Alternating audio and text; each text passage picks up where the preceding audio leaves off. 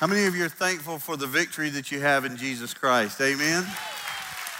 Wasn't that a great song that we were singing earlier? I tell you, I just, uh, uh, a lot of mornings I come in here on Sunday morning, it just seems like I'm just uh, so busy getting ready for the day. And I know a lot of the people that are serving all around, it just, it can almost seem like a work day, but just coming in here and, and just having an opportunity before I come up here and preach to just worship with you uh, to lift up our voices in song and adoration and just, uh, just sing our praises to Jesus is so, uh, is, is just, I tell you, it just really sets the stage, doesn't it? And it really prepares my heart, and I hope it prepares your heart to really hear from God this morning. And so uh, I love that song that they were singing earlier, or we were singing earlier, just talking about the victory that we have in Christ Jesus. But it's good to see you here this morning. So excited about uh, this message. Today is Palm Sunday. Uh, the, the mark of, of the week leading up to uh, what we would typically celebrate as Jesus' last week on this earth before he was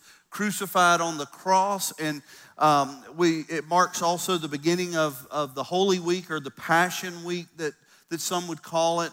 And um, we've actually been walking through that week uh, of Jesus' life in this series that we have titled But Sunday is Coming. And so we've been walking through this, and, and uh, and, and, and, it's just so exciting to be able to, to continue uh, in that study today uh, as we look at uh, another story uh, that took place during that week. We're actually today going to be looking at the crucifixion of Christ uh, as we prepare our hearts for next Sunday, which we'll be celebrating, which is the resurrection of Jesus. And so it'll be a great day for us as a church, uh, as it is always every, every Easter holiday to celebrate that truth. Um, I just want to remind you also that this coming Friday is Good Friday. And uh, we're going to have our uh, Good Friday service starting at 6 p.m., and it'll be at that service that we also participate in the Lord's Supper. It'll be uh, about 45 minutes to an hour, something like that. It won't be a very long service, it'll be much shorter than normal, but it'll be a time of reverence and, uh, reverence and worship and participating together in the Lord's Supper, just uh, celebrating together uh, the, the body that was broken and the blood that was spilled for the atonement of our sin. And so I want to invite you to come and be a part of that. I also want to invite you to participate in something that we did last year that I'm going to be doing this year, and some of our staff are going to be doing this this year. But from 6 p.m. on Thursday to 6 p.m. on Friday, we're going to fast. And so we we want to invite you as a, as a church to participate with us in that fast. Uh, it's a beautiful way to just declare to God that, that uh, God, I want to see something remarkable in my life. And, and for me personally, last year, just fasting for that 24 hour period leading up to the Lord's Supper and then allowing that bread and that, that juice to, to break the fast it was a really worshipful time for me. And so I want to encourage you to, to think about that and to participate with, with me in fasting uh, this week, starting Thursday at 6 p.m. and going through Friday, uh, uh, 6 p.m., where we'll participate in the, uh, the Good Friday service. And so that's just an opportunity that we have, I think, to, to do that. It's maybe not something that you do regularly, it's not something that I really do enough, probably myself. And so it, will be a great time for us, I believe, as a church as we, as we commit to just trusting God and believing that He wants to do something spectacular in our lives and in this church. And so, also after that, on Saturday, we'll have our egg hunt, and then Easter Sunday, we are going to have three services, as I mentioned last week.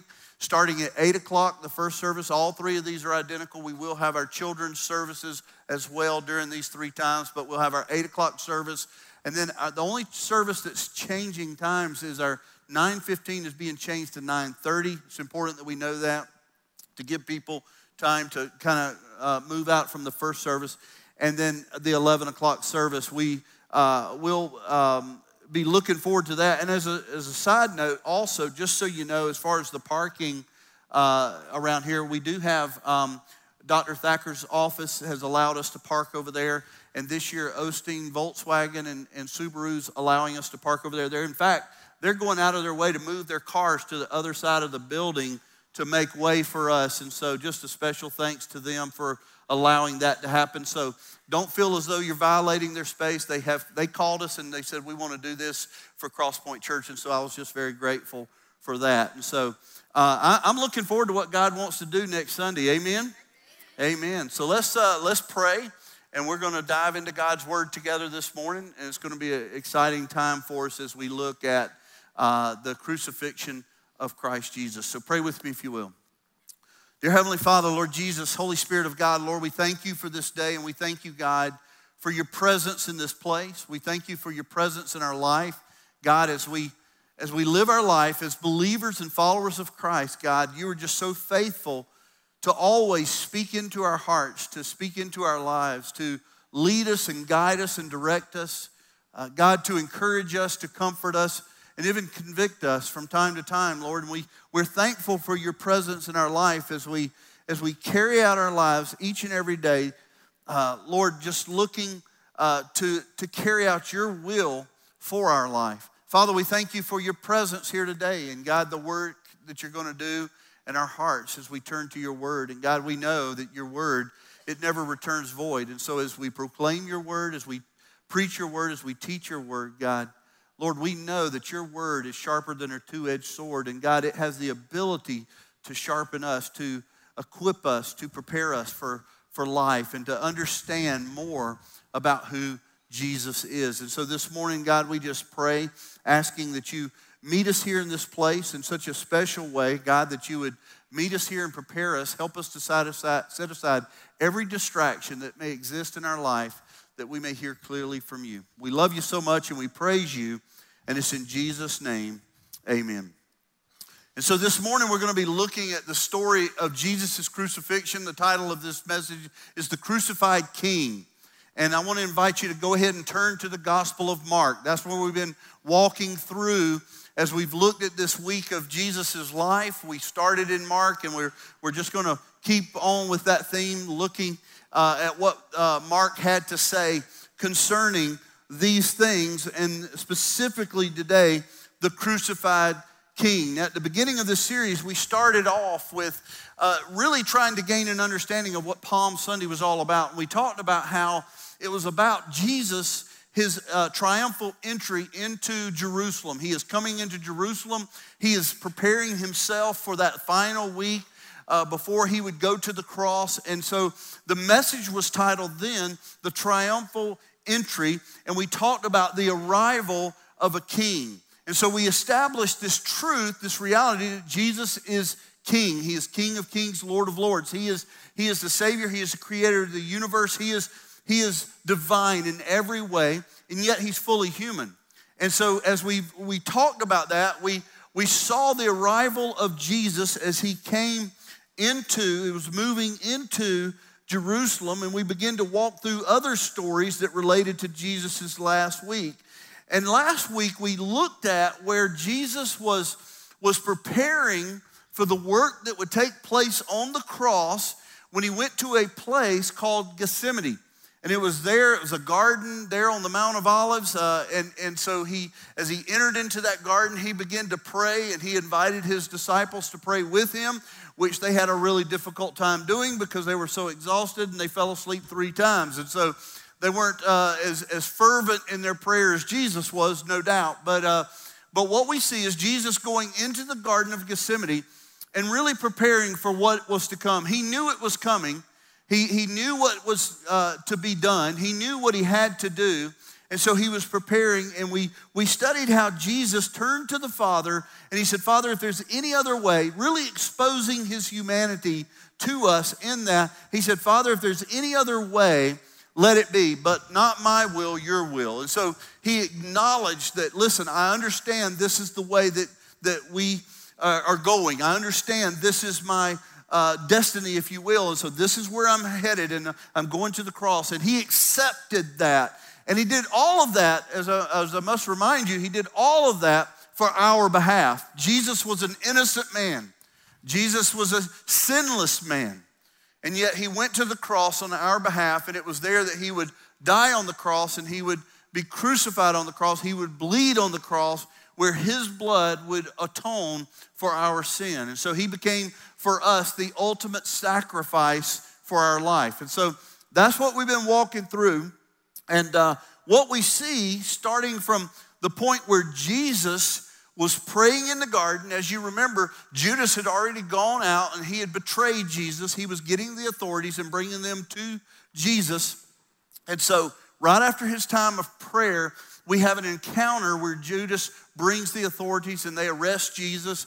Uh, if you remember the, the gospel stories, Jesus had told Peter that he would deny him three times. And so we begin to see the denials of, of, of Peter uh, denying that he knew Jesus. He didn't want to be arrested himself. And, uh, and, and so we see all that begin to take place. And then Jesus is ultimately delivered to Pilate or to Pontius Pilate, who was the Roman governor. And it's really interesting uh, Pilate's response when Jesus is brought before him. I think this is really interesting, and this sort of sets the stage for what we're going to be looking at here this morning. But Pilate says this He says, What shall I do with the man you call the king of Jews? And so Pilate's asking the Jewish leaders, he's asking the chief priests, he's asking the elders, he's asking the people. Now, these are some of the same people. Remember, we talked about this. He's, he's asking some of the same people who laid out palms for Jesus to walk into Jerusalem on. They rolled out the red carpet for Jesus and they cried with everything that they had within them, Hosanna in the highest, as they welcomed their king. And so Pontius Pilate turns to those same people, some of those same people, and he says, What do you want me to do with the one whom you call the king of the Jews? They were shouting, Here comes the king when he rode into town. And now he says, You call him the king of the Jews. What do you want me to do with him? And they declared to Pontius Pilate, Crucify him. Crucify him. Now, if you know anything about the crucifixion, if you've ever studied it, it was a horrible way to die. It goes beyond anything like we would know today as a, uh, as a death penalty. I mean, everything today is, is done in a, a much more humane way, if you can even call death uh, that sort of thing. But, but it's, uh, it's done uh, without a lot of the things that take place when Jesus is crucified. And the crucifixion itself is a horrible way to die. And that's what we're going to be looking at here today. So I don't want to get too far ahead of myself. But starting in Mark chapter 15, this is where we're going to be today. Mark chapter 15, starting in verse 22, we read the passage that we're going to be looking at here together. And so read this with me, if you will. Mark chapter 15, verse 22 uh, and following. And so Jesus has just been brought to Pontius Pilate. They have cried out, Crucify him. And the word of God says in verse 22 and they brought him to a place called Golgotha, which means the place of the skull. And they offered him wine mixed with myrrh, but he did not take it. And they crucified him, and they divided his garments among them, casting lots for them to decide what each should take. And it was in the third hour when they crucified him. And the inscription of the charge against him read, The King of the Jews. And with him they crucified two robbers, one on his right and one on his left. And those who passed by derided him, wagging their heads and saying, Aha! You who would destroy the temple and rebuild it in three days, save yourself and come down from the cross. So also the chief priests with the scribes mocked him to one another, saying, He saved others he cannot save himself. Let the Christ, the King of Israel, come down now from that cross that we may see and believe. Those who were crucified with him also reviled him.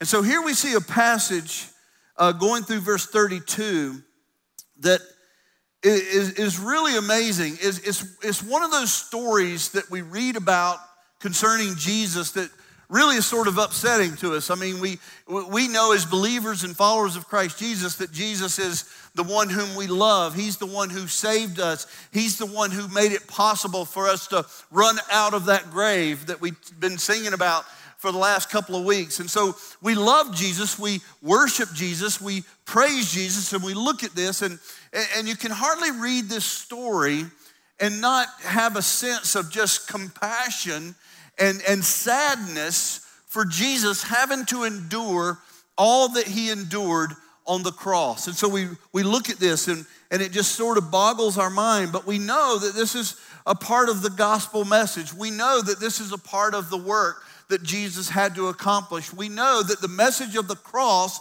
is foolishness to those who are perishing, but for those of us who are being saved, it is the power of God. Amen?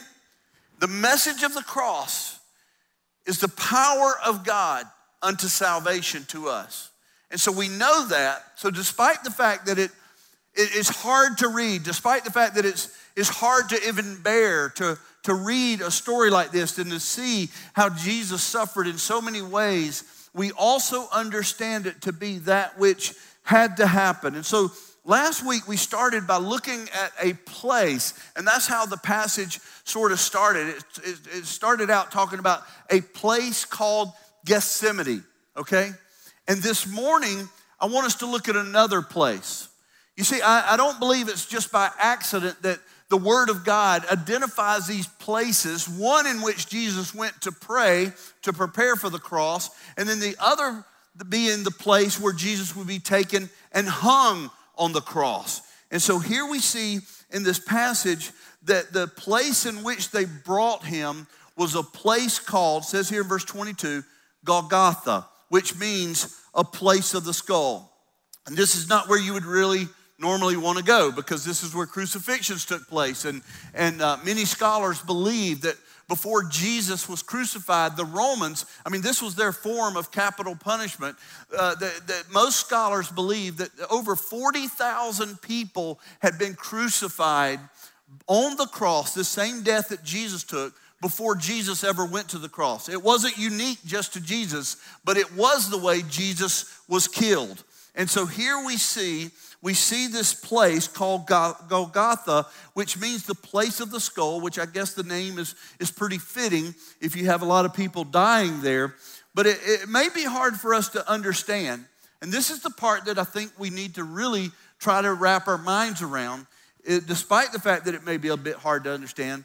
But every moment of Jesus' life was ordained to ultimately bring him to the place called Golgotha.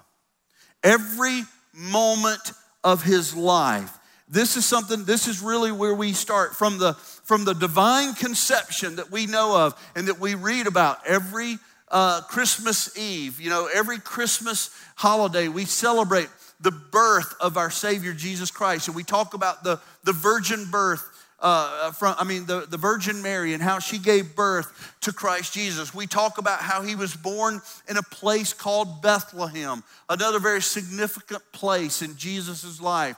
And we read through the stories, all through the stories, for the next three, uh, 33 years of Jesus' life, he's living his life and he's doing ministry and he's carrying out the things that he was carried out to do. But what we come to realize is that every moment of his life, every village that he walked through, every step that he took leading up even to his arrest, every moment of his life brought him to Golgotha.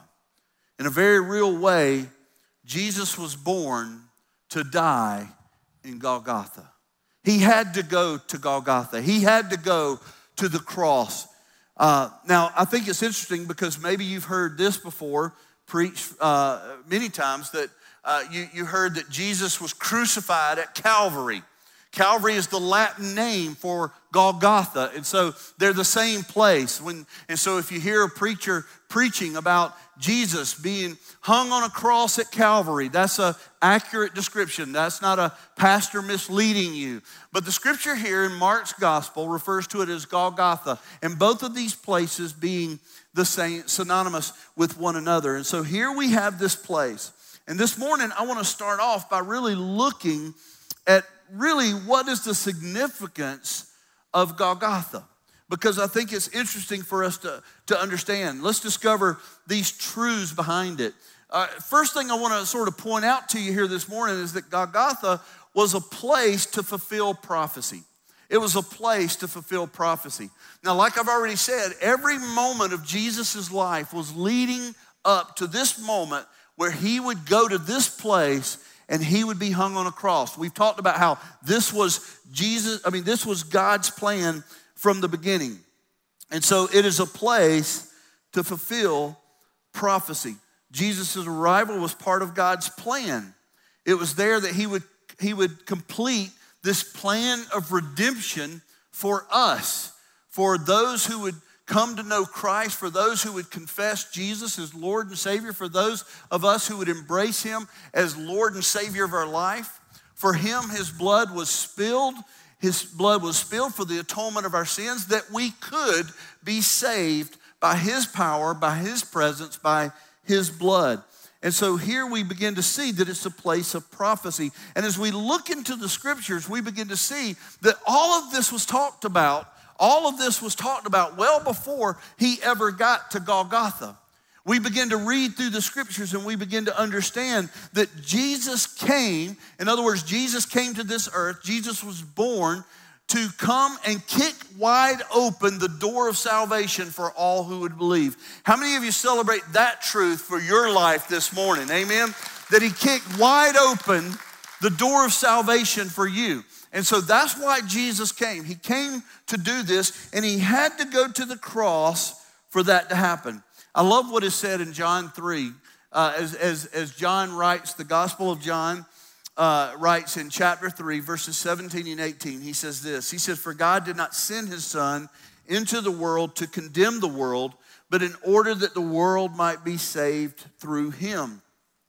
Verse 18, whoever believes in him is not condemned, but whoever does not believe is condemned already because he has not believed in the name of the only Son of God. And so we see here in this passage that Jesus was sent not to condemn the world, but to save the world. And so he came to kick open that door of salvation. And for many of us here today, we understand what that means. We've embraced Jesus Christ as our Lord and Savior. We understand clearly the gospel message that is speaking concerning who Jesus is to us. And we've, we've understood that, we've accepted that, we believe in that. And so that becomes a reality for us. But Jesus came to make the gospel of grace a reality. And so Jesus' journey then to Golgotha, this place of the skull, was told about long before he arrived. It was always a part of God's plan. And I love how God used his prophets to speak of this truth well before Jesus even was born in Bethlehem. In Isaiah 52, uh, verse 13, we read this Behold, my servant shall act wisely. He shall be high and lifted up and shall be exhausted, exalted. Isaiah 53, verse 3, he says, He was despised and rejected by men. Speaking of Jesus who would come, a man of sorrows and acquainted with grief, and as one whom men hid their faces when he was despised, and we esteem him and esteemed him not. Isaiah 53, verses 5 and 6 said this He was pierced for his transgressions, he was crushed for our iniquities. Upon him was the uh, chastisement that was brought us peace, and with his wounds we are healed. All we, like sheep, have gone astray. We have turned everyone to his own way, and the Lord has laid on him the iniquity of all. And so what we know is, is that through Christ, as Isaiah was prophesying would come, that through Christ, he would take on the sin of the world. In other words, he would take on our iniquity. He would take on our transgressions. He would take on our sin as a man who lived a life sinless, as a man who lived his life to ultimately become the ultimate sacrifice for our sins. He took on the sins, thus taking on the wrath of God for our sins when he died on the cross.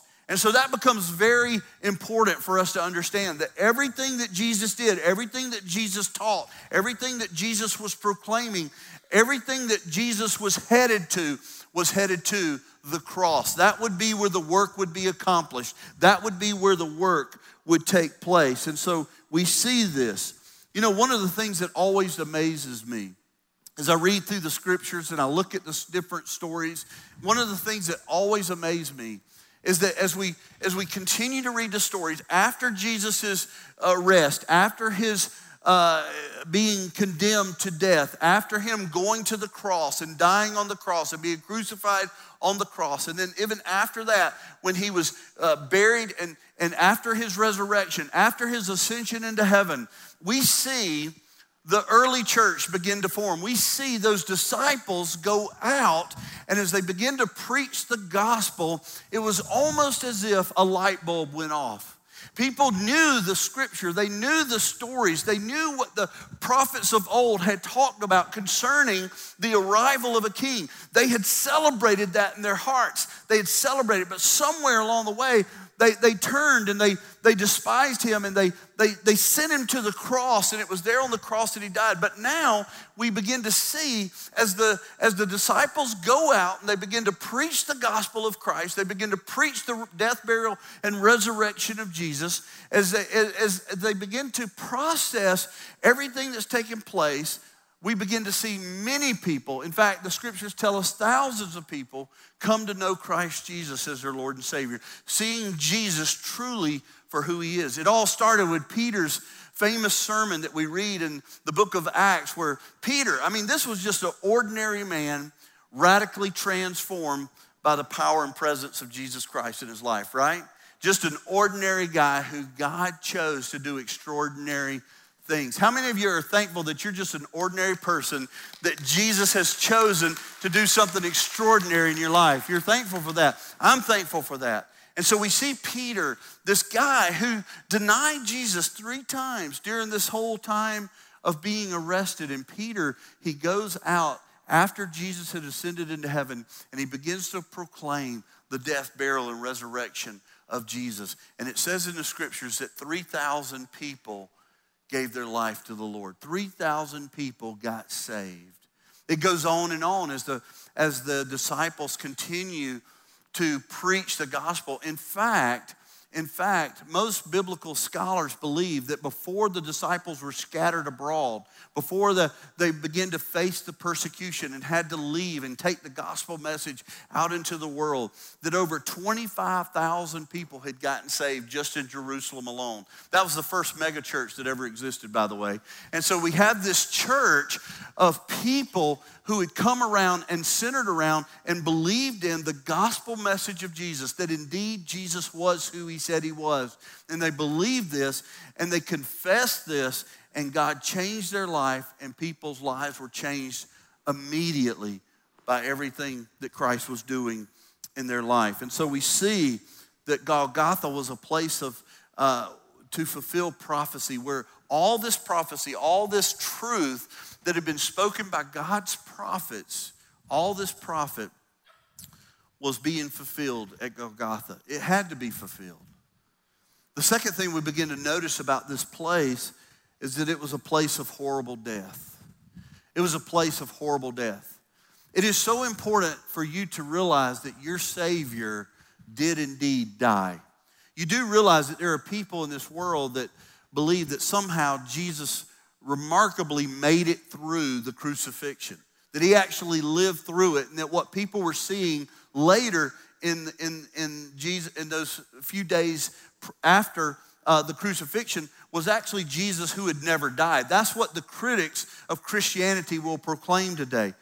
But what we know is that there's hundreds of witnesses who witnessed the death of Christ Jesus. And so what we need to understand is that Golgotha was not just a place to fulfill prophecy, it was also a place where a horrible death occurred. And this becomes so important for us. In verse 24, God's word says this, very simply talking about Jesus. And they crucified him. They crucified him. One of the most important events in all of human history the crucifixion of Christ.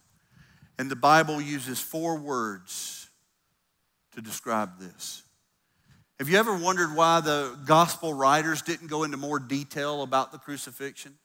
About how it resulted in the death of Jesus? Have you ever, uh, I mean, I look here and Mark just says, and they crucified him. Four simple words. And I believe that the reason is, is because everybody knew that crucifixion was death. It was a death sentence. Nobody survived the crucifixion. In fact, the practice of the soldiers were before they ever would take down one whom they had crucified was to come and to ensure that he was death. And if, if they ever did anything wrong concerning the crucifixion, them, they themselves would die a horrible death. And so it was, they were always ensuring that the, the people that were crucified on the cross were truly dead. And here, God, uh, Mark's gospel says just very simply, they crucified him. Now, as I look at that, I, I often wonder what, what went into a crucifixion? How horrible of a death was this? How terrible of a death was this? And, you know, we, we, we see a lot of people who have studied the, res, the, excuse me, the crucifixion, and, and, and, and what they write about the crucifixion is, is really one that really describes for us that it was indeed a horrible death. One such writer was a guy named Frederick uh, Farrar, and he once said this. He wrote a book called The Life of Christ, and he once said this about the crucifixion. He said, A death by crucifixion seemed to include all the pain and death can have of the horrible and ghastly. Dizziness, cramps, thirst, starvation, sleeplessness, traumatic fever, shame, publicity of shame, long continuance of torment, horror of anticipation, mortification of intended wounds, all intensified just up to the point at which they all they can all uh, or can be endured at all, but all stopping short of the point which would give the sufferer the relief of unconsciousness. And so what he's saying here is he's saying this is that as horrible as this was and as much as the one being crucified was having to endure all of these things that it was designed by nature to carry them right up to the point of unconsciousness but not allowing them to be unconscious. Why was that? So that they would suffer at the hands of those who were crucifying. They didn't want them to go unconscious. They wanted them to stay away because they wanted them to suffer a horrible death. And so as we look at this, we begin to see that when these four words are described, that they crucified him, it's not just as simple as they killed him. It was that they tortured him on the cross. It was a horrible death. It was a ridiculous death. It was a terrible death. And so the crucifixion of Jesus on the cross is an event that should fill us with reverence and worship. I look at this story and I'll tell you, I, when, I, when I begin to think of the reality that I'm the one that deserves the cross, not Jesus. And yet I look at Jesus' life and all that he endured for my behalf, it should lead me to a place of reverence. It should lead me to a place of worship. It should lead me to a place of celebrating what Jesus has done for me. You know, I think so often in our world today, as we talk about Jesus, as we get up here and preach about Jesus and we listen about Jesus, so often we just we hear those words, the death of Jesus, and we we take it so for granted what Jesus has truly done for us. I hope that today, when we leave this place, we have a better understanding of everything that Christ endured on our behalf. Why? Because it matters. Just thinking about Jesus' death should lead us to a place of worship. You know, for those of us who are redeemed, the death of Christ should grip our hearts. But for those who don't know Jesus, for those who are living their lives a life of, of brokenness, I, I would only imagine that just considering what Jesus did on the cross would maybe lead them to look heavenwardly. Or at least that's my hope. That people would look to Jesus for the hope that they need in their life. And so Golgotha was a place of prophecy, it was a place of horrible death, but finally it was a place of cruelty. You know, what's really interesting to me is that the fact that the crucifixion of Jesus was already horrible enough. But when you look at what took place as Jesus hung on the cross, it almost blows our mind. As we look at everything that, that took place, even after Jesus had been nailed to the cross and hung on the cross, I look at this and I begin to realize what a this story makes me even more sad as I continue to read and realize just how mean and cruel people can be. Have you ever noticed that in life? I, I at this and I, I look at Jesus hanging on the cross and I say, man, is that different than it is today? And then I think about it and I think, no, really it's not, is it? People can be just as mean, people can be just as cruel, and oftentimes to us. I look at this passage and I continue reading through this, and, and, and, and we, we understand that the, the, the people, as they, as they walked by, as they looked upon Jesus hanging on the cross, some of the things that were taking place were just, were just impossible for me to really wrap my mind around. You remember we talked about earlier that Pontius Pilate, he, he went to them and he says, you know, this man, you know, why do you want to, what do you want to do with this man? What do you want to do with this, this king of Jews? And they, they cried out, crucify him. And in Mark 15, verse 4, Pilate asked them, he says, after they cried out, crucify him, he says, what evil has he done? I mean, even Pontius Pilate is looking at Jesus and saying, I don't see anything that he has done. I can't determine that he has done anything wrong, and yet you say, crucify him. And the people shout back again, yes, crucify him. And so they take him to the cross, they hang him on the cross, this horrible death that he is having to endure, and yet they continue to mock him as he hangs on the cross. And I, I find myself just saying, Who does that? And then I realize we do that. It's the, it's the perfect example of human depravity. It's the very reason that we were saved in the first place. And why do I say that? It's because Jesus changes everything. How many of you believe that this morning? That Jesus changes everything. You see, Jesus is standing there on the cross, and, and we see this, this extreme cruelty toward an innocent man. We see this extreme cruelty to someone who doesn't deserve it. One writer put it like this He says, The ugly depths of human depravity was clearly on display at Calvary. Mankind came face to face with his creator. Man did not bow down, man did not worship, man did not honor him. When mankind came face to face with the creator on Calvary, man killed his God. Human depravity at its worst. And yet Jesus would say to the Father, Forgive them.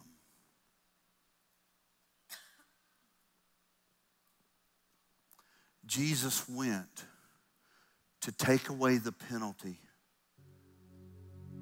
for our sin. He endured the suffering and the mockery and the horrible death of the crucifixion for our sin.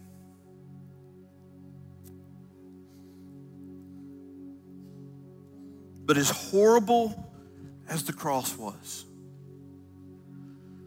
as horrible as the death of Jesus was, Sunday was coming. Amen. Sunday was coming. And what we know from the truth of God's word is that by his resurrection, Jesus changes everything.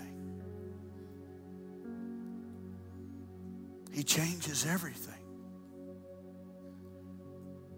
He takes a horrible person dead in his trespasses and he washes them clean as snow. By his death, we are saved by grace through our faith in Christ Jesus for who he is and for what he did on the cross. Every time we see a baptism,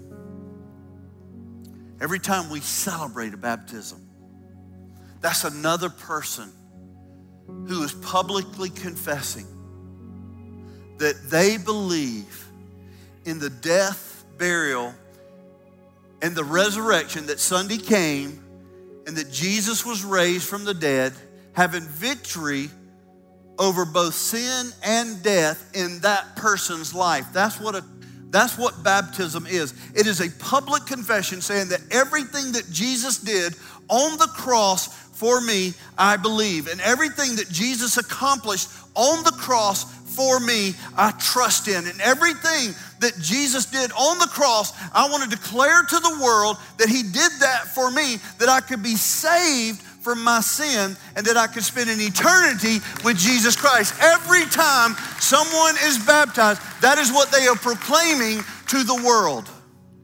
Every single one of them. Most of us in this room probably have already done that. I had a young lady that stopped me in the hall coming in just before the first service says, Oh, Pastor David, by the way, right after Easter, I want to be baptized. I love that because I have seen personally in her life how much Jesus is doing in her life. It is amazing the life change. Jesus changes everything, doesn't he? He changes everything. And so, the question that I leave you with here today what does that day at Calvary, what does it mean to you? What does that day at Calvary mean to you? I hope that today it means even more than it did when you walked in here. Looking at Jesus' cruel and horrible death is not easy by anybody's standards, but it's something I feel like we must do if we are to understand what Christ has accomplished for us. Do you look back at Calvary and you say, you know, I, I, hear the story and it sounds like a good story. I just don't see how it's relevant in my life. Do, do you look at this and, and do you wonder, you know, how this story impacts your life? Or do you look at the cross and do you look back at a place called Calvary and find yourself rejoicing? Do you look back at the cross and find yourself celebrating the reality that your sin has been forgiven? I hope that's where you find yourself this morning.